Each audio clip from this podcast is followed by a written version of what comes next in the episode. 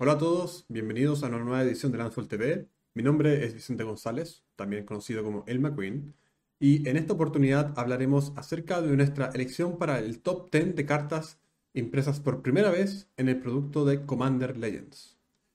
Pero antes de continuar, eh, y como todas las ocasiones, los queremos invitar a que nos sigan en todas nuestras redes sociales disponibles. Esto es nuestro Instagram, nuestro Facebook, nuestro Twitter el canal de YouTube que están viendo en este minuto, en el cual deben suscribirse para mayores notificaciones y también en nuestras transmisiones en twitch.tv los días lunes, miércoles, jueves y viernes. Em, así que sin más preámbulo, comencemos.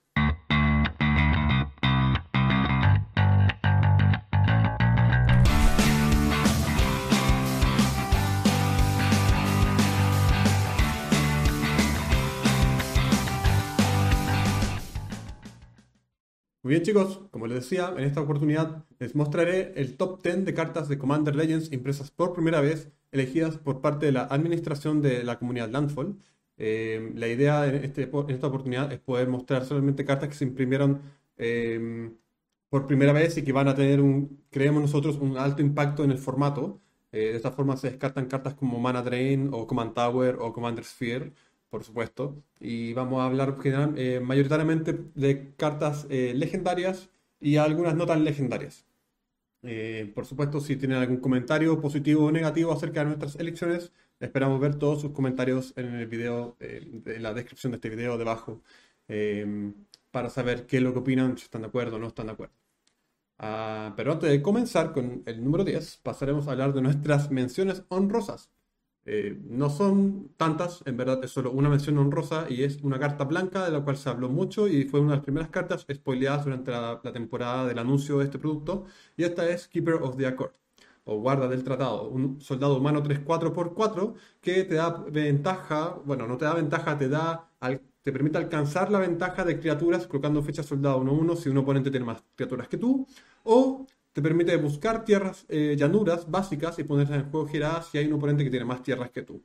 Esta carta básicamente simboliza eh, como una especie de solución para el color blanco a una de las grandes desventajas que el color tiene frente a los demás, que es el rampeo de, tierra, el rampeo de maná. Eh, hace unos años ya, hace un año, salió un encantamiento que te permite poner tesoros con Smothering Tide pero teniendo una segunda opción aquí, Keeper of the Court eh, probablemente va a ser una de las criaturas más eh, estables eh, en el color blanco.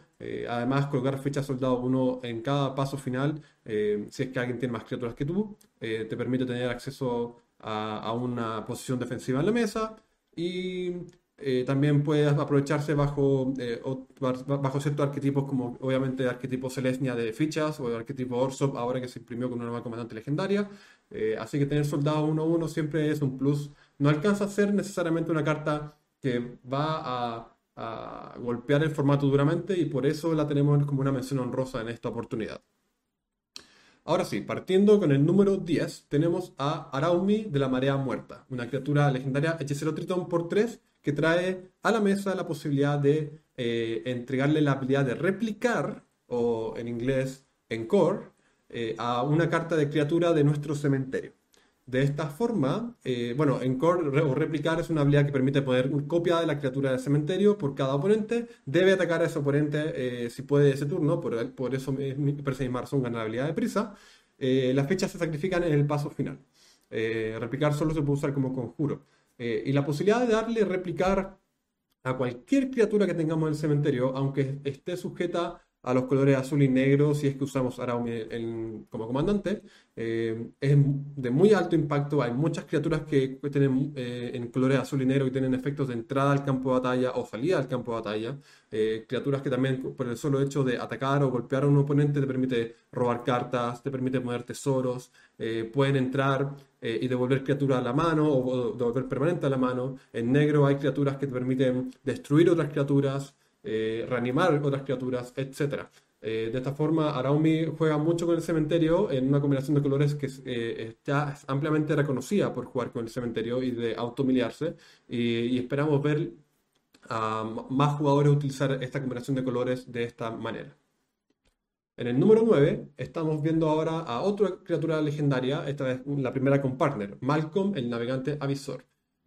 Malcolm lo consideramos en esta oportunidad por dos razones. Primero, dado que es, es una criatura con partner, es posible emparejarla con otras criaturas con partner que ya han establecido dominio en el formato y puede habilitar eh, una gran cantidad de combinación de colores. Puede jugarse en dos colores o en tres colores o monocolor, etc. Eh, pero además, eh, eso es una opción, o sea, esa es una razón. La segunda razón por la cual tenemos a Malcolm considerado en este minuto es la misma razón por la cual Timna se juega alto, harto en Commander y es que permite entregar una forma de ramp al color azul. Eh, si una de tus criaturas golpea a cada oponente, por, turno tienes la posibilidad de tener hasta tres tesoros. Y además, la tercera razón por la cual incluimos Malcolm en esta lista es porque finalmente habilita de una forma no tan casual, o sea, un poco más competitiva, eh, a la tribu de pirata. Tú puedes jugar a Malcolm como un pirata y, tener un partner de una gran cantidad que salió en esta edición de piratas en colores rojo eh, y color azul, por supuesto para habilitar un poco más a esa tribu y darles eh, el ramp que Azul eh, carece. Y esa es la razón por la cual tenemos a Malcolm en la posición número 9. En el número 8 tenemos a Kodama del Árbol del Este. Una criatura 6-6 por 6 con alcance que tiene una habilidad que permite eh, poner al campo de batalla de forma tramposa cada, cualquier permanente de coste igual o menor a un permanente que se haya puesto de campo de batalla desde la mano. Bueno, no desde la mano, desde cualquier parte del campo. Eso es lo entretenido. De esta forma, Kodama eh, es una carta que grita que se juegue de forma de combo. Es una carta que eh, te permite poner una gran cantidad de criaturas o de encantamientos o de tierra o de artefactos, eh, ya sea con, lo que sea que estés jugando en, ese, en ese momento. su alto coste significa tener que planificar un juego más tardío para poder aprovecharlo, pero además tiene la peculiaridad de que eh, tiene la habilidad de partner. Esto significa que se puede combinar con cualquier otra criatura en, legendaria con la habilidad de partner, eh, habilitándole eh, otra serie de colores, o sea, dándole acceso al color verde a otros colores que puedan también aprovecharse de su habilidad de trampear permanente al campo de batalla. Eh, no tiene mucho más que decirse, siempre es, siempre es beneficioso poder poner desde la mano al juego eh, sin pagar el coste, eso es una habilidad que se aprecia mucho en Commander. Eh, definitivamente Kodama es un comandante bien fuerte ya por sí solo y que tenga partner es solamente más beneficio a la mesa y por eso está en esta posición número 8 de nuestra lista. En el número 7 tenemos a Rograg, el hijo de Rogá. Es un guerrero Cobalt 01 con dañar primero, amenaza y arrolla y partner, pero además cuesta solo cero. Y en esta oportunidad incluimos a esta criatura no necesariamente porque sea la más poderosa, la que vaya a eliminar a un jugador en turno 1 o la que vaya a hacer un combo en turno 2, eh, ni nada por el estilo. Pero es una, tiene la peculiaridad de costar cero y eso siempre se aprecia bastante en, en, Commander la posibilidad de colocar una criatura gratuitamente en la mesa cuando se necesite. Si necesitas una bloqueadora, puedes jugar a Rograk. Si necesitas algo para sacrificar, para, por ejemplo, con eh, Skullclamp robar dos cartas, puedes usar Arrograk. Pagas cero, o sea, los pones al campo y los sacrificas y robas dos cartas. Eh, puedes eh, sacrificarlo para otra serie de efectos como Victimize o Diabolic Intent, que te permite buscar una, carta de la baraja una criatura. además, eh, por tener la habilidad partner, nuevamente accede a otra serie de colores dependiendo del otro partner que se juega. Y esto significa que Regular puede ser una criatura Voltron. Tiene tres habilidades clave, tiene eh, evasión con amenaza, pasa por sobre los oponentes y daña primero, así que gana la mayoría de los, combates. Y se puede inflar rápidamente si es que no se tiene cuidado. Eh, de esta forma es básicamente una criatura multipropósito que siempre se, se va a agradecer tener a un costado de la mesa de forma gratuita. Y aún si muere una vez o muere dos veces, el coste pasa a ser recién 2 y pasa a ser recién 4. Entonces, eh, por eso lo incorporamos en el listado en el número 7 en esta oportunidad. Como dice él, la fuerza es algo relativo, así que eh, tengan cuidado cuando lo vean en, en, el otro lado de la mesa. En el top 6, ya estamos llegando a la mitad de la lista, tenemos la rueda de la desgracia. Eh, haciendo un poco de juego con la, la, clásica Wheel of Fortune. Eh, esta rueda tiene una habilidad que no, no se entiende inmediatamente. Eh, no la explicaré necesariamente ahora, ahí tienen el texto, pero a grandes rasgos le permite a los jugadores descartar la mano y robar 7, como la rueda de la fortuna, eh, a un jugador le va a pegar por un número elegido desde 0 hacia arriba y a, un jugador le va a hacer absolutamente nada. Eh, esos jugadores van a, o sea, cada uno de estos efectos va a depender del número, de un número que elija cada jugador. Y la razón por la que la tenemos en esta oportunidad es porque juega también a un poco al juego político, o un no necesariamente político, eh, sino que un poco el juego más caótico.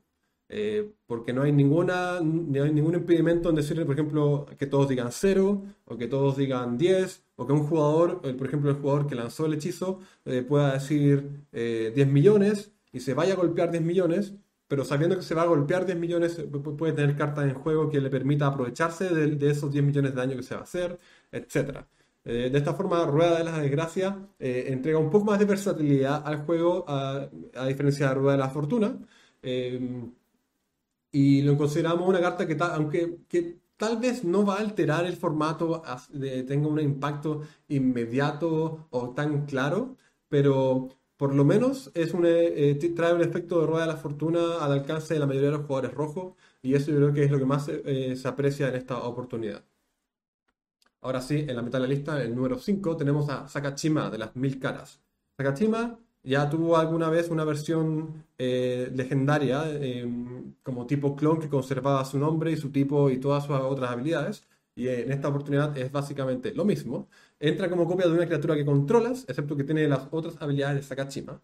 Y la otra habilidad que le importa es que la regla de leyendas no se aplica a los permanentes que controlas. De esta forma, Sakachima puede eh, permitir a, a un mazo de clonación tener múltiples copias, por ejemplo, de tierras legendarias, eh, múltiples copias de artefactos legendarios. Sakachima puede entrar como copia de su otro partner eh, y no va, y va a ignorar la regla de, las leyendas.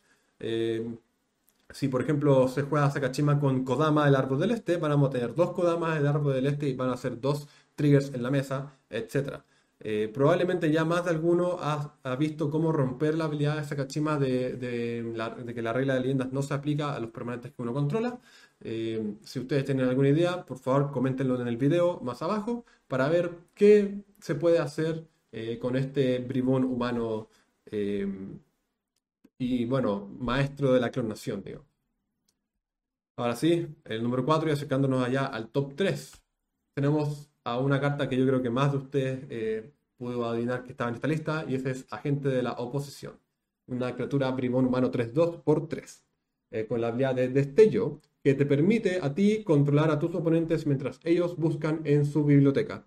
De esta forma, Agente de la Oposición arruina a todos los jugadores que estén usando tutores, que estén usando fetchlands, que estén usando eh, cartas verdes de rampeo, que estén usando cartas artefactos que te permitan buscar cartas de la biblioteca, etc. Si un jugador tiene agente de la oposición, eh, lo va a utilizar en el momento más clave que arruine las intenciones de eh, otro jugador. Y mientras permanezca en mesa, siempre va a ser eh, blanco y objetivo de todos los removals posibles. es una criatura muy fuerte que ya está viendo juego en otro formato Eternal. en este caso sería Legacy, por supuesto. Y probablemente se ha convertido o se va a convertir en una auto-inclusión en todas las barajas que utilizan el color negro. Eh, y por eso en esta oportunidad va a ocupar la posición número 4 en la lista de top 10 que tenemos aquí. Ahora, en la posición número 3 y terminando ya este bello listado, tenemos a otra carta que creemos que va, a afectar eh, el formato eh, de una manera importante y este es el Breacher o el rompecascos. Al igual que agente de la oposición, este, esta criatura lo que hace es eh, impedir el robo excesivo a los demás oponentes. En vez de eso, colocas una ficha tesoro por cada otra carta que ellos roben que no sea la primera de su turno. Y con tantos otros efectos en Commander dando vuelta, como por ejemplo Rueda de la Fortuna o Rueda de la Desgracia, eh, Rompe Cascos eh, permite al color azul tener acceso a una cantidad enorme de tesoros al mismo tiempo que arruina las intenciones eh, de los demás jugadores. Eh, también, al igual que agente de la oposición, se va a volver un blanco importante en la mesa una vez que esté en, puesto en, el campo de batalla. Así que el color azul tendrá que tener muchas cartas a disposición para proteger a este pirata tritón. Eh, definitivamente creemos que se volverá también una autoinclusión en la mayoría de los mazos azules que, que tengan un grado de control importante, dada esta ventaja en, en, el maná que va a poder generar al mismo tiempo que interrumpe eh, la ventaja de cartas de los demás oponentes. Y por eso Full Breacher permanece en nuestra posición número 3. En la posición número 2 tenemos una carta que yo creo que, creo que muchos habrían creído que está en la posición número 1 de nuestra lista, eh, pero nosotros consideramos eh, que hay algo más importante que esta siguiente carta. Pero esto no significa que no sea una carta que, no va, que vaya a haber poco juego en Commander. De hecho, creemos que va a haber muchísimo juego en el formato. Creemos que es una carta emblema de la edición y de hecho eh, probablemente va a ser una carta emblema del formato por muchos años por venir. Por supuesto, es la imagen de fondo de nuestra presentación. Es el Jeweled Lotus Loto enjollado.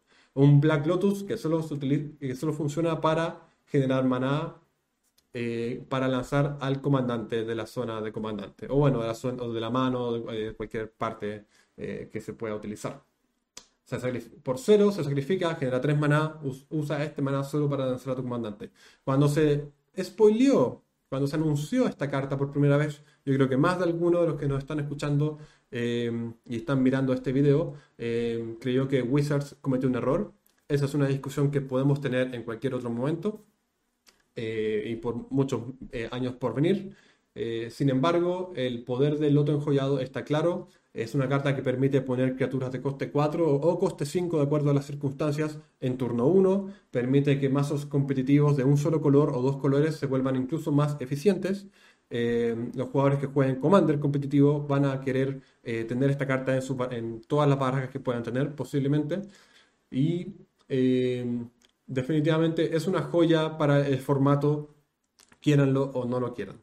Eh, nosotros lo colocamos en la posición número 2, dado que consideramos que hay una carta que es incluso mejor para el formato y, incluso más sano para el formato, diría yo. Eh, dejamos el loto enjollado hasta aquí. Si tienen más comentarios al respecto, si creen que el loto enjollado fue un error, lo pueden comentar en este video. Si creen que no fue un error, lo pueden comentar en este video también. Eh, pero en esta oportunidad nosotros lo dejaremos en nuestra posición número 2. En nuestro número 1 no tenemos solo una carta, ni dos cartas, tenemos a cinco cartas. Este nuevo ciclo de tierras salidas por primera vez en Battle Bond, pero del ciclo enemigo. Tierras que entran giradas a menos que eh, tengas a dos o más oponentes en la mesa. Son tierras duales, eh, lamentablemente, por supuesto, no, pueden, no tienen un tipo de tierra básica como otras tierras duales, no obstante, creemos que son las tierras más sanas y más importantes que barajas de dos o más colores deben tener eh, en su construcción. Son tierras que casi siempre van a entrar enderezadas, no tienen ninguna desventaja en eh, ponerlas en mesa ni activarlas, como por ejemplo las Painlands. Eh, no, entran girada, no, no, no entran y devuelven otra tierra a la mano no tienen la mayoría de los eh, desperfectos que muchas tierras que se están incluyendo en los mazos preconstruidos traen eh, en este momento. De hecho, en nuestra opinión, que los mazos preconstruidos de ahora en adelante deberían todos por lo menos incluir una o dos de estas tierras, eh, dado que solo van a ver juego en Commander. En Legacy no tiene sentido jugarlas y no hay otro formato que las acepte necesariamente. Eh, Vault of Champions, Rejuvenating Springs, Spectator Sitting, Training Center y Underground Stadium son en este minuto las mejores cartas de Commander Legends eh, para Commander. Creemos que van a tener eh, el mayor impacto en todos los mazos que se van a jugar, desde los más casuales hasta los más competitivos. completan un ciclo que está altamente esperado por toda la comunidad y esperamos de ahora en adelante ver estas cartas impresas en, futuros productos complementarios, eh, productos pre, Commander preconstruidos y quién sabe tal vez en otro producto tipo Commander Legends eh, a futuro. Muy bien chicos, y así termino este video. Eh, quiero agradecerles que me hayan tenido la paciencia de escuchar hasta este momento. nuevamente recordarles que nos sigan en todas nuestras redes sociales para mayor contenido de Commander en español. Si tienen algún comentario positivo, negativo o neutro, les imploro que lo dejen debajo de en los comentarios de este video. Los leemos todos y queremos responder todas sus dudas o todas sus eh, preocupaciones. Eh, síganos en todas nuestras otras redes sociales. Eh, entren al Discord que estará en la descripción de este video. si quieren participar de discusiones con, miembros de, con otros miembros de la comunidad. eh, si quieren participar en las noches de Stealth Table que se hacen los días jueves.